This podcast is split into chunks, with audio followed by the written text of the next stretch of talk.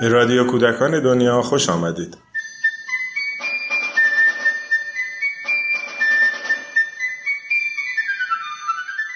سلام.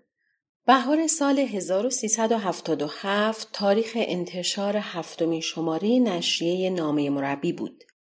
در این شماره هم بخش های مختلفی از قبیل اخبار و گزارش و مقاله وجود داشت. در این قسمت به دو نوشته این شماره می‌پردازیم.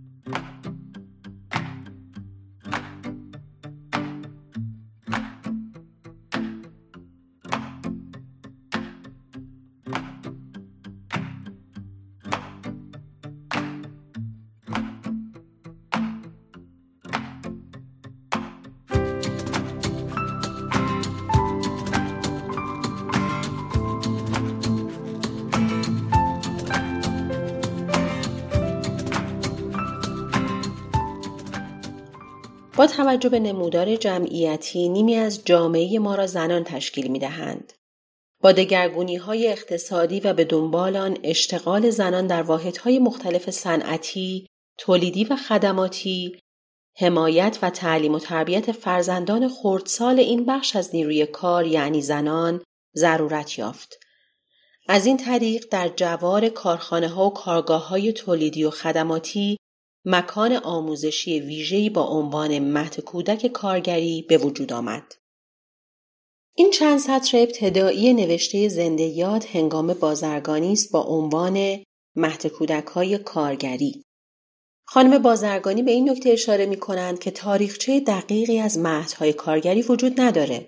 اما به گفته برخی کارشناسان اولین مهد قبل از انقلاب و ویژه کارگران کارخانه ریسندگی و بافندگی شهر ری تأسیس شد.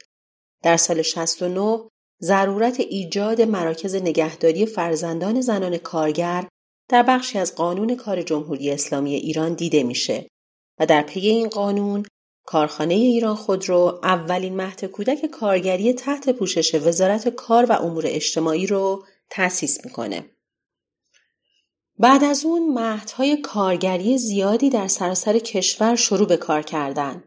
امروزه هزاران کودک از فرزندان زنان کارگر در مهدهای واحدهای صنعتی مختلف نگهداری میشن و آموزش می‌بینن.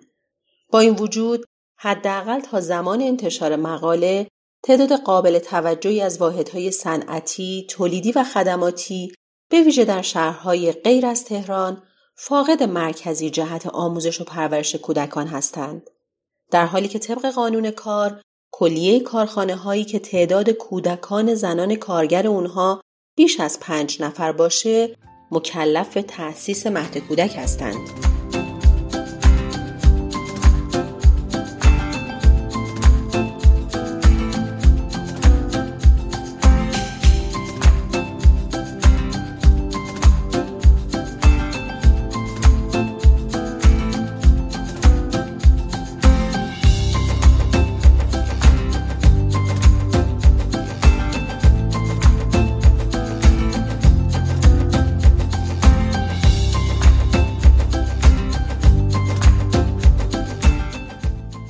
کودک های کارگری برای اداره امور خودشون آینامه هایی داشتن که با همکاری سازمان بهزیستی و وزارت کار و امور اجتماعی تدوین می شد.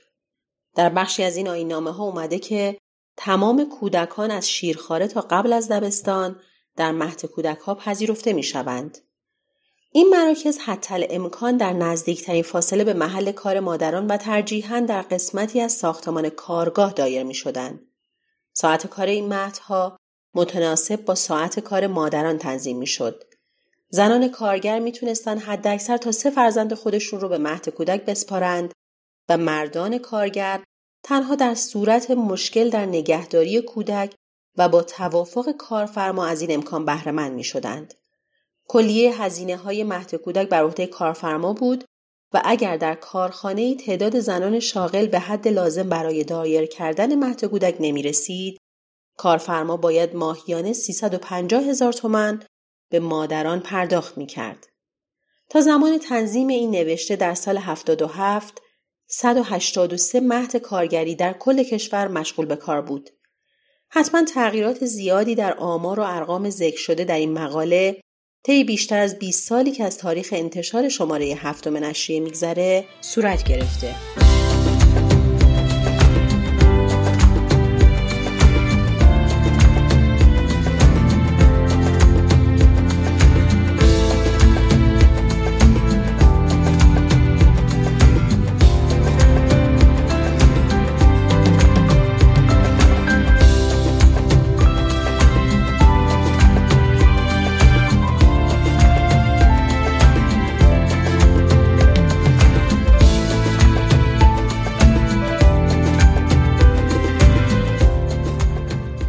یادمان آقای عباس یمینی شریف نوشته آقای بایز افروزی مطلب بعدی است که به اون می‌پردازیم. دوست شریف کودکان عنوان این نوشته است.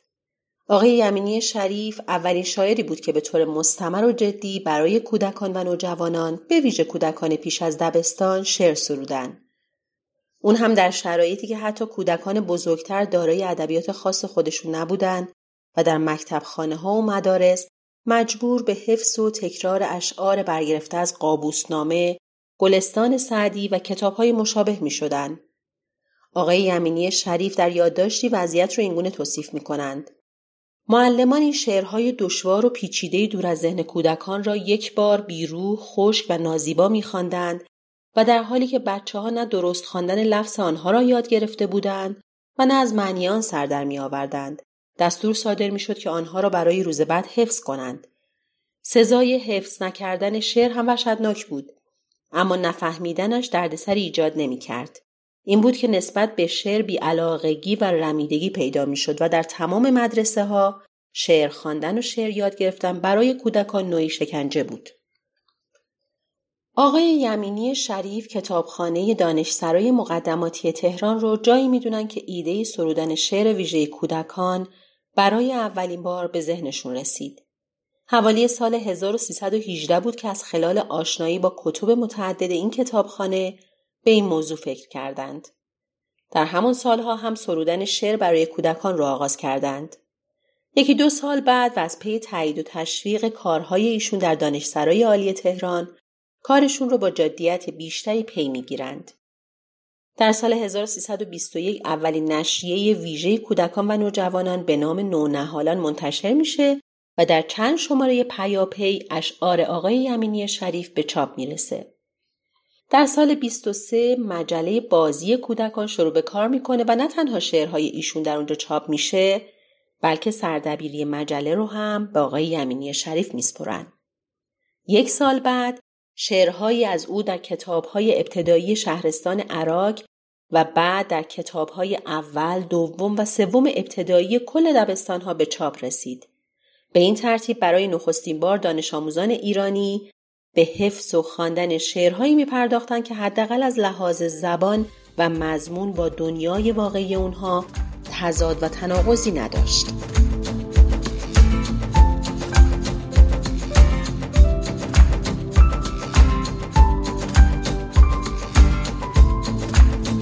در سالهای بعد چند مجموعه شعر و قصه منظوم سروده ایشون منتشر میشه. کتاب آواز فرشتگان که برای کودکان چهار تا هشت سال سروده شده بود به عنوان اولین اثر مستقل برای این گروه سنی جایگاه ویژه‌ای در ادبیات خاص کودکان خردسال داره.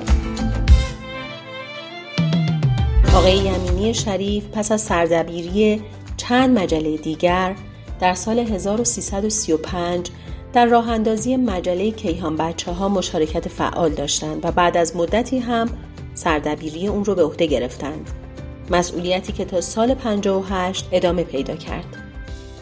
آقای عباس یمینی شریف علاوه بر سرودن شعر در زمینه ادبیات داستانی، کتابهای کمک درسی و ترجمه آثار داستانی و علمی برای کودکان و نوجوانان هم فعال بودند. یاد ایشان گرامی